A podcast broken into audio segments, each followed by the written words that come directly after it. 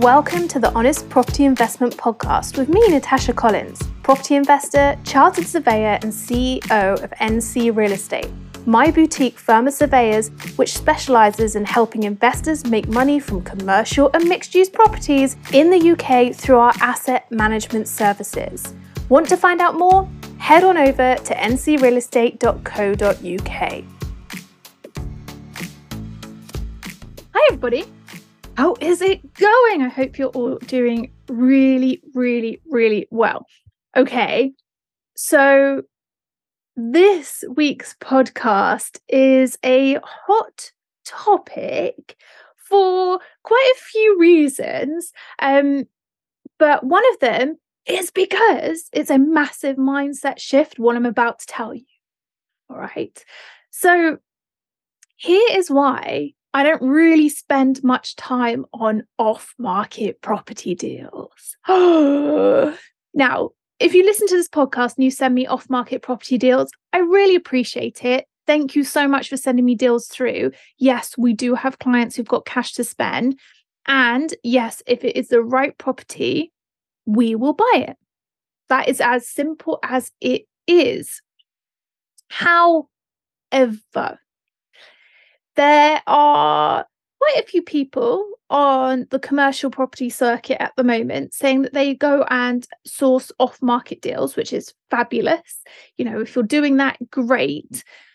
And suggesting that they are getting better prices from off-market deals. That, in my experience, is not the case. So I want to go through why I'm not really spending time on off-market deals. Now, whenever a deal comes into my inbox, and remember, I tell you that we get 10, 20, 30 deals into our inboxes every single day. Yeah, I'm recording this on a Sunday. I still have got property deals coming into my inbox. That is from other agents. That is from property searches. That is sometimes just people coming to me directly and saying, hey, Natasha, I've got this property for sale. In that moment, you cannot analyze 30 deals a day. So what I have to do is go through and see what search requirements I've got for my clients, and then I will allocate accordingly, depending on what money is where, who's got money to spend, whether this fits their requirements or whether it doesn't fit their requirements at all, in which case I delete it and I don't look at it.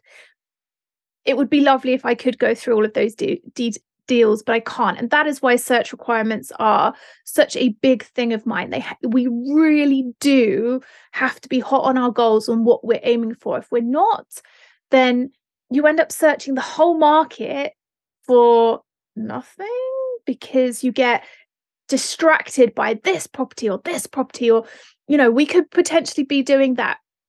The main thing that I'm after at the moment is mixed-use properties. And when I say mixed-use, I don't mean residential and commercial. I mean a bit of retail, a bit of office, a bit of industrial. If it's got multiple units in it, that is what I am looking for.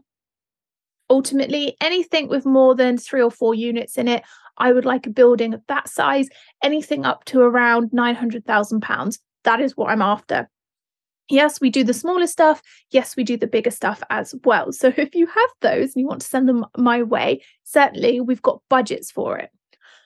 Every time I then dig down into a property deal and I think, yes, this will suit one of my clients, it will take about an hour to an hour and a half of initial analysing.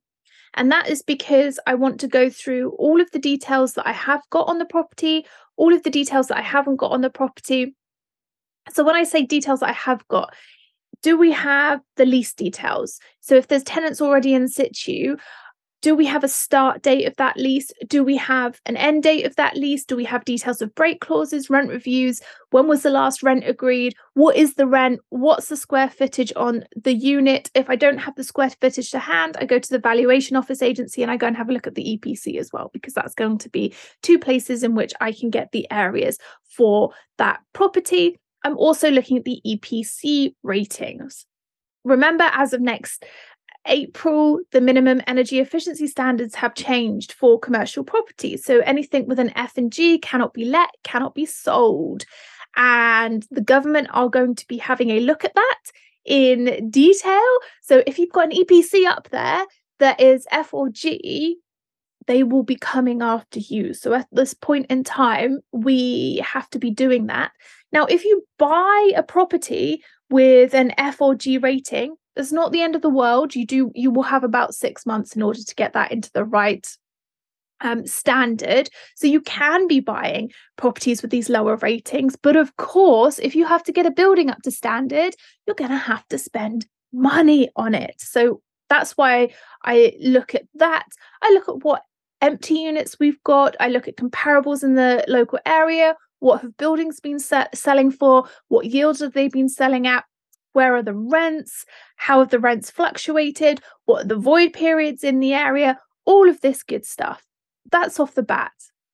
As soon as we've got a deal, because that's the only way I'm going to be able to tell how we got opportunities to increase the value of this property. Is it just going to be a great buy and hold? Or are there things that need to be done?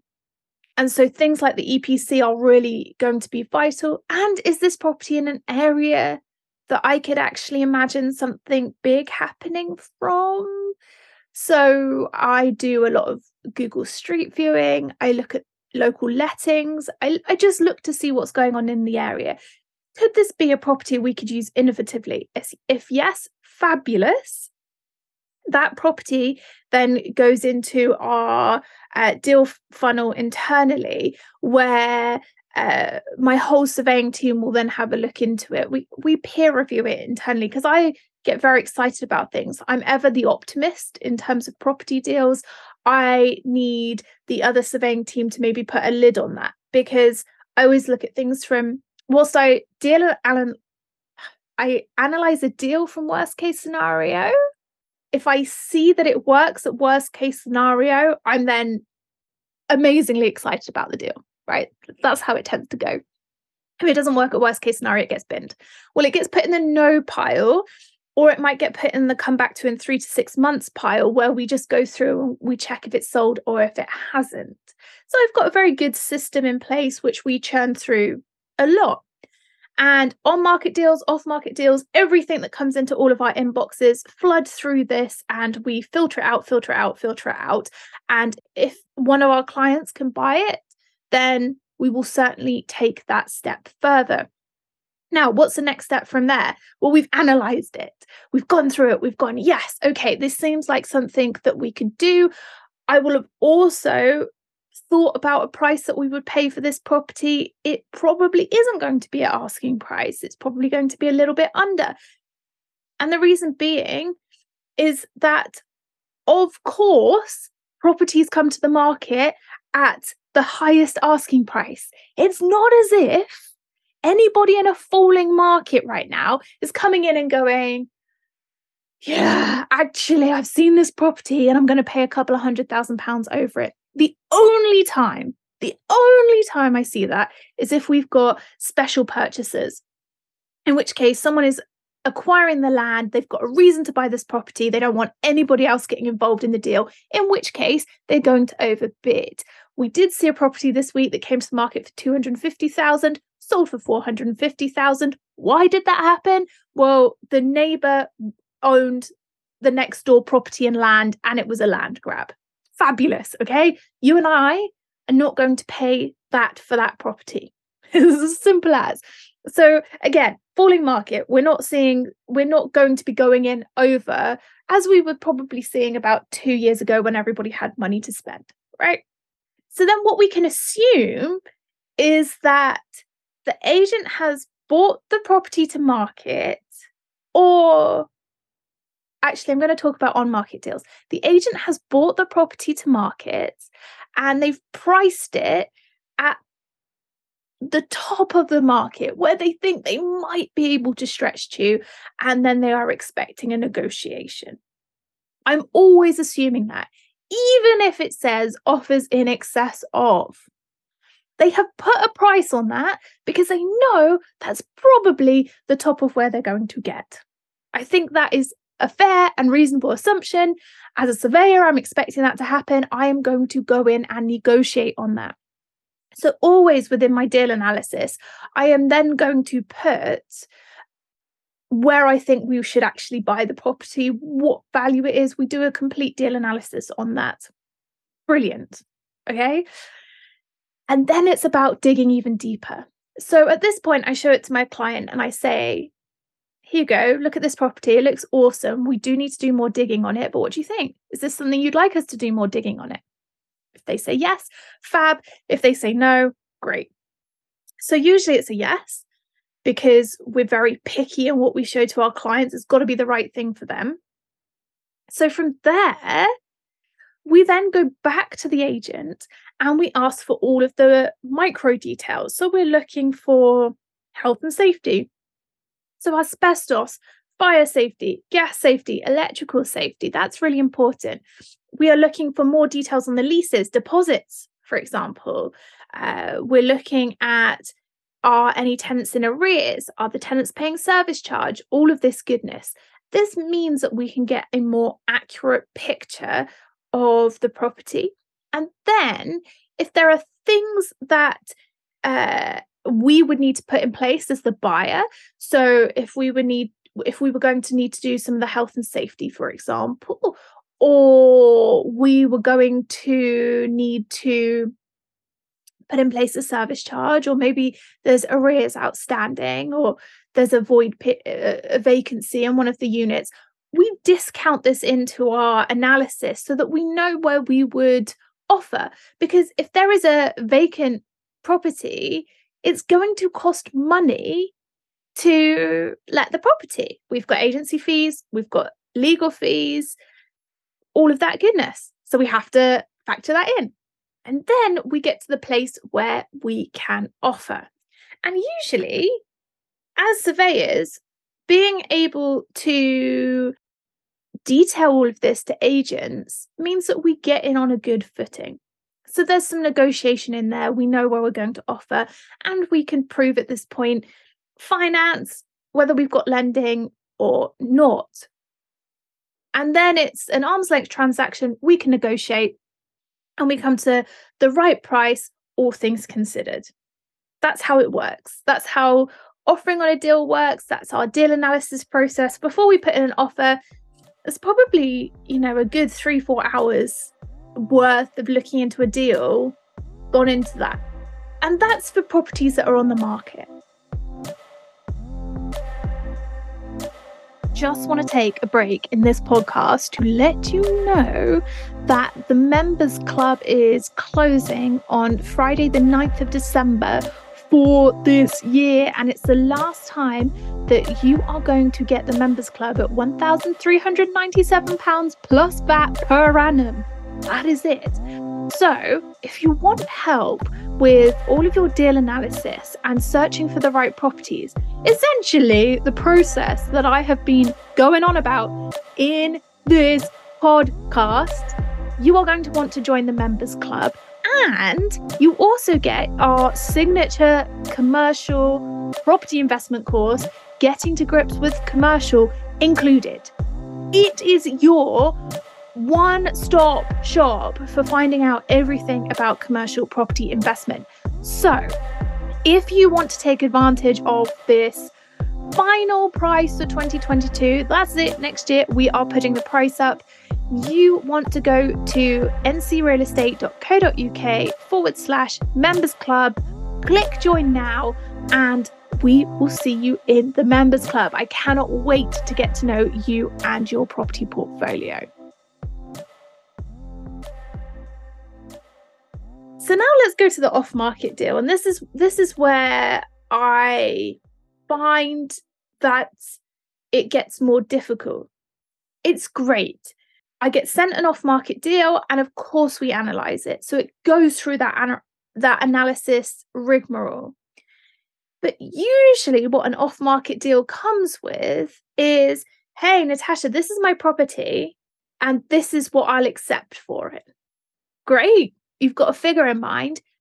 that figure may not be any reflection of what's going on in the market. So the additional step that I have to get over here is, does this amount that you want for the property have any reflection of what the deal is? And then things start to slow down, because it takes a lot of time going backwards and forwards to figure out where leases are. Have you done an EPC? Well, obviously I can check that on EPC register, but, and is it your property? That's a big thing. Is it your property? When someone comes to me with an off-market deal, I have to make sure that they actually own the property and can sell the property. That's a massive one, right? And so there's often a bit of offense taken when someone's like, well, of course I own the property. I don't know, you just sent me an email saying, do you want to buy this property? All right. But is it yours to sell? Who are you selling it on behalf of? What is all of this? Then there might be missing leases or leases that aren't there, in which case I have to see if they're more than 7 years, if they've been registered at land registry, can I get hold of them there? Then it's the case of, have you done your health and safety? Please, can I have a look at this? Do you have the areas of the property? What information, what other information, you know, do you have about this property? So it takes a lot longer to go through an off-the-market deal analysis, which again is fine. But then we're spending all of that time on it to get to a point where I cannot offer what you are asking for. And here's the reasons why. And my experience to date with all, I think, one or two off-market deals is that when I try to explain why the property is only worth X to us and this is what we would pay, I am completely shut down as a time waster. Even though I've just spent an hour and a half on it, or 2 hours, or emails backwards and forwards trying to find out what's going on. And maybe the person who's got the off-market deal hasn't got the leases, so I've had to go and spend money on land registry trying to figure out what's going on. That's what can be very frustrating with off-market deals. And the same as, unless I have a client that is specifically wanting to add to the portfolio. So if we're land building, for example, so say I've got a property and I want the one next door as well. Well, of course, I'm going to go and speak to the owner directly. But if we're not building that kind of thing, there is not really too much point in me going and spending money to do direct-to-vendor ads where they're not going to have any of the details that I need in order to analyze a deal. It's not like residential. If you have one on a street, you know that the neighbour is like, it is going to be this kind of price. If we don't have any of the lease details or the income details, I don't really know what's going on. So that becomes really hard and it becomes very time consuming. And you put a lot of money into something to get something back where someone might think, oh, someone's buying in the area, I'm just going to put up the price and not have anything ready. And that's why I'm not really a fan of me going direct to vendor to be off market. I want to be approached by an agent. And of course, I've got lots of contacts, lots and lots of contacts, where agents will then come to me and say, hey, Natasha, I've got X, Y, and Z. Do you want to buy it? And we'll have a look through it. And they may not have gone to market, or they may have gone to market, whatever. That doesn't matter, but they will have come to me and said, this might suit your client, in which case, fabulous. That is also music to my ears, because it means that a seller has actually prepared to sell this property and they should have a lot more of the information to hand than someone who has just been approached out of the blue, think, yeah, this is a money grab, why not, let me sell it. And then I have to do all the work on the selling side, as well as go through the deal analysis and act for my client. And I'm actually acting for the buyer, not the seller. But I've approached them and they now think that I want to work with them. I'm not doing that. I'm working for the seller. So it gets all very confused. And finally, My other point is people who actually bring their properties to market or give it to an agent to market or a surveyor to market actually want to sell and actually want to negotiate. There would be no point them paying for agency fees without them doing that. So that puts me in a position of being able to negotiate. And I like that, right? So that is why I don't spend much time going direct to vendor and finding these off-market deals. And I'm putting that in these quotation marks because I assume that's what people think is off-market deals. Rather, I build up relationships with agents because we're always chatting to agents. They send us through deals. I also go to the market and have a look what comes to the market because I can't know every agent in the country. I mean, I wish I could, but I don't know every agent in the country. And I look at what's got going on, do a deal analysis based upon my client's requirements, and we come to an agreement accordingly. I don't know what else I'm missing. And that's why I don't spend much time on off-market deals. And I don't even think about it. On-market, off-market, whatever. I just analyze what comes into my inbox based upon the requirements that I've got at the time. So, yeah. Because I think the big mindset problem that people have is, oh, our off-market may mean that it's special, may mean that I'm getting a discount. My experience is that doesn't tend to happen. We do get sometimes good deals when they're off market, but majority of the time, no, because the seller's not going to negotiate with me on price, in which case it's overpriced and we're not going to spend much more time on it. It just gets parked for 3 to 6 months, and I'll email again in 3 to 6 months and see if they sold it and whether they'll do a discount then. That's kind of the only, but I'm not going to waste my time on that if we can get deals going now that we can buy at better prices. That's my thought process on finding deals. I will look at everything on market, whatever an agent sends to me. If it's off market, fabulous. But I will only really concentrate on the things that I can do deals on and I can get the right price. And I would suggest if you're a commercial investor listening to this, that's all I'd focus on too. It doesn't matter where it comes from. All that matters is you get it at a good price. And there we have it. That's why I'm not spending much time on off-market deals. I literally just go out to the market as a whole and find the right ones to suit my search requirements. And I do not worry about whether it's on market, off market, or whatever you want to call it. That doesn't matter, as long as if you have a goal to buy property, you're buying property. Thank you so much for listening today. If you've loved this pod, make sure to subscribe so you never miss an episode. And make sure to leave a 5-star review, as this makes me so happy and it helps to boost the show and get it out there to more property investors. Finally, if you want to email the pod, you can write to me, natasha@ncrealestate.co.uk. I cannot wait to catch up with you again soon.